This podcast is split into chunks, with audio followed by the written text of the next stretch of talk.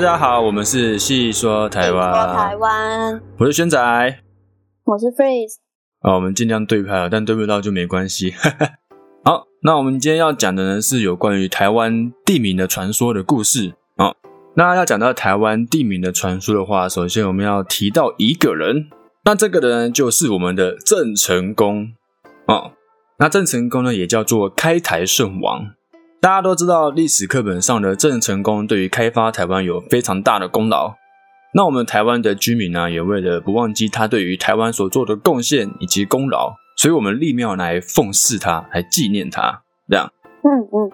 郑成功之前在把台湾当做反清复明基地的时候，对于台湾有很多的开垦哦以及贡献。那在清朝牡丹社事件的时候，钦差大臣沈葆桢他来到台湾，发现哎。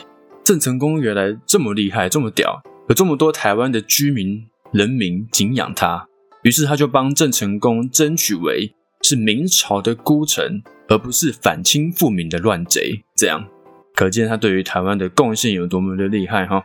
好，那整个台湾大概有五十多座郑成功的庙宇，其中的延平郡王祠是最为壮观的。那每逢农历八月十八号开台圣王的诞辰，都会举行隆重的祭典。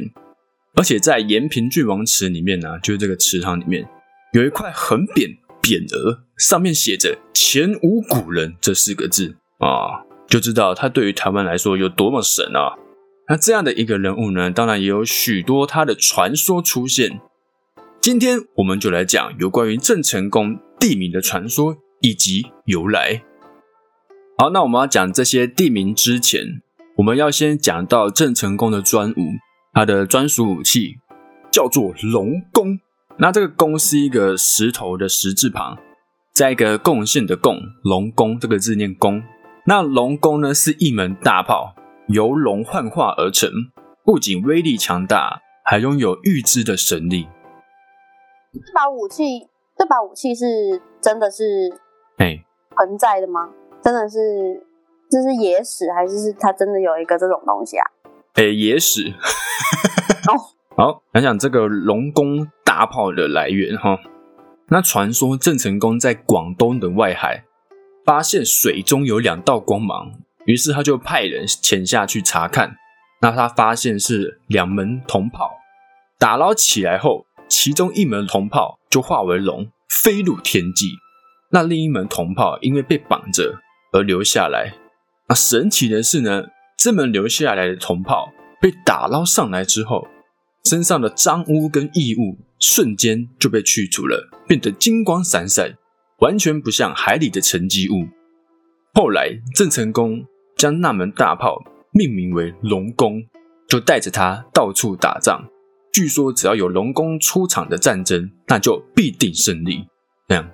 那传说中龙宫虽然大小跟普通的大炮差不多，但是它需要更多的弹药才能打出去，那威力当然也就更加的强大。那除此之外，它还有拥有预知的是能力。如果他们可以赢得这场战争，那只要几个人就可以拉动这个大炮，可以轻松的将这门龙宫拉动。但如果会输的话，几百个人来拉都拉不动啊。那郑成功来台的时候，这门龙宫。也跟着他陆续在台湾留下了许多传说。那首先，我们就来讲讲宜兰龟怪的故事。哦，宜兰啊 i s 是宜兰人哈。对，那那是我的家乡。那那你有听过就是宜兰龟怪的传说吗？哎，其实在我这边听到的版本，好像我一直以来只有印象，嗯，我印象有好几个，可是我其实印象最深刻的只有一个，就是就是他，他就是一个。大的乌龟神兽，然后他自己走走走走到那里，然后他就停下来，然后在那里死掉，然后就是逐，然后死掉之后，逐就逐渐变成就是经过风吹雨打什么之类的，然后就变成一个岛。哦，就变成一个化石，然后变成一座岛这样。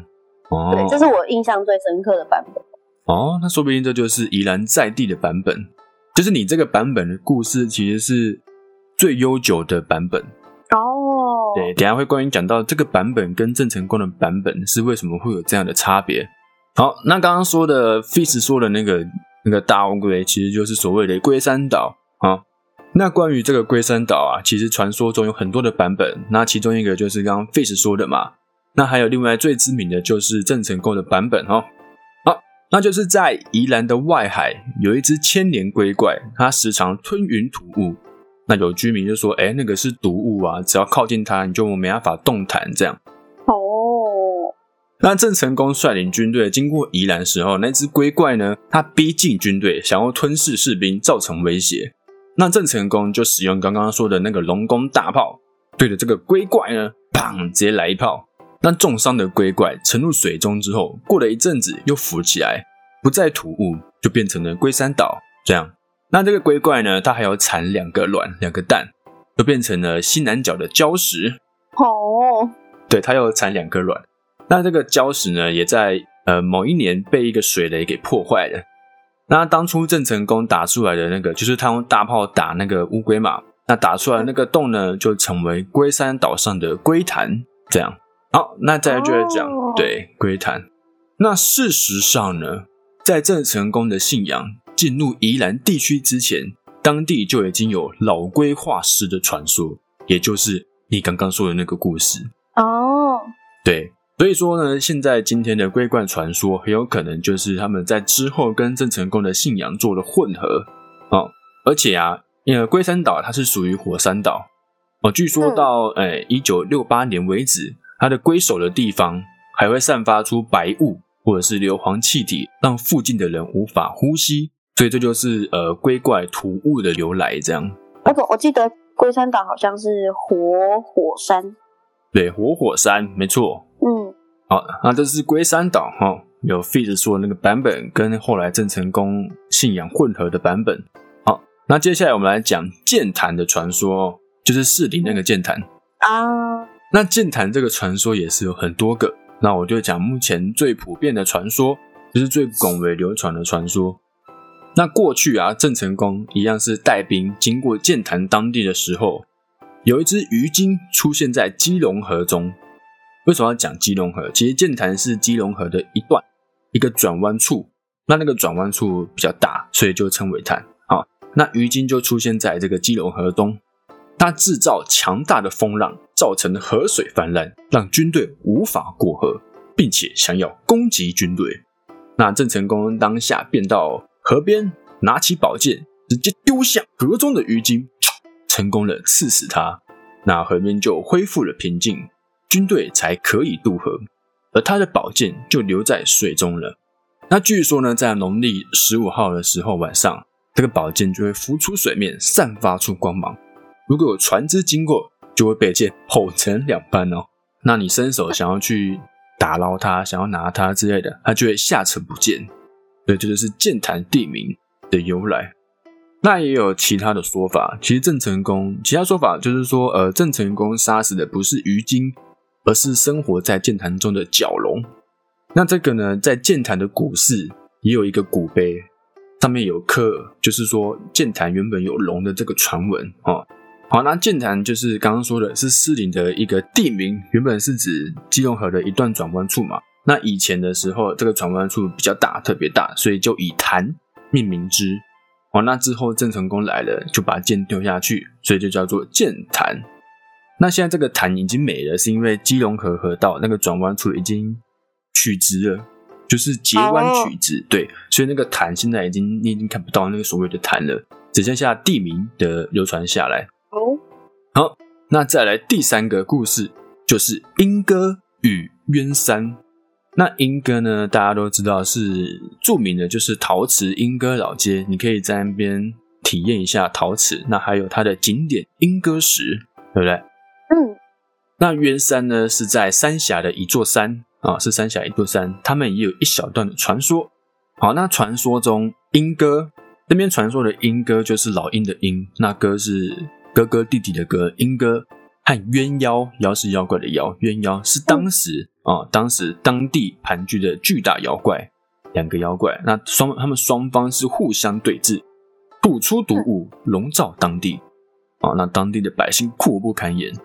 直到郑成功率领军队经过这边的时候，因为在毒雾中迷失方向，而且士兵还被鸳妖吞食，因此下令使用龙弓炮击这两只妖怪。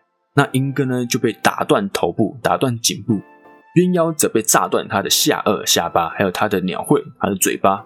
那两只妖鸟纷纷死亡，化为鹰哥石与渊山。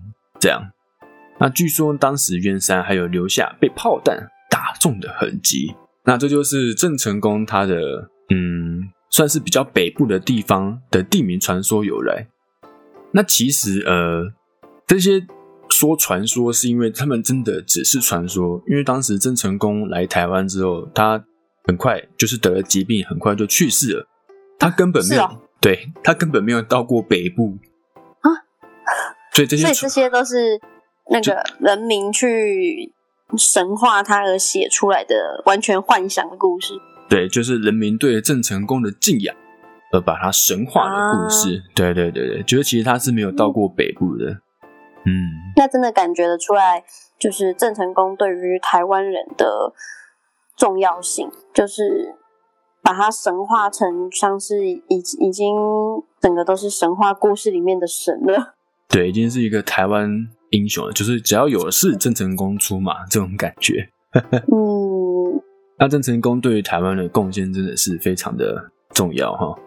对，好，其实郑成功他是混血儿哦，他母亲是日本人李不朗，嗯，而且他本人就是郑成功本来是在日本出生的，嗯，哦，所以他其实算日本人，嗯，这样算双，以现在就是以现在来讲，这样算双国籍吧，对不对？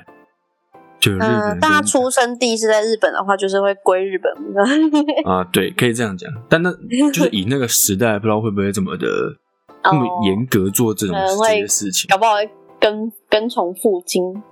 对啊，而且当当初就是日治时期的时候，就是台湾嘛，然后清朝，然后日治时期的时候，郑成功的神话也会也有被被篡改。嗯，就是那个宜兰龟山岛那个故事，它就被篡改成说，呃，郑成功要带礼物回日本，然后这个大龟，这个大乌龟就是其中一个礼物。然后这个大乌龟呢，它不想变成礼物，所以它宁死不屈，它就不动，就龟缩在那里。然后后来这个大乌龟的心意感动了上天，上天呢就让它变成化石，待在那，宁死不屈。所以就是日治时期的郑成功的龟山岛故事就变成这样。OK，好，那这就是今天我们郑成功地名传说的故事哦。那我们下期见喽，拜拜。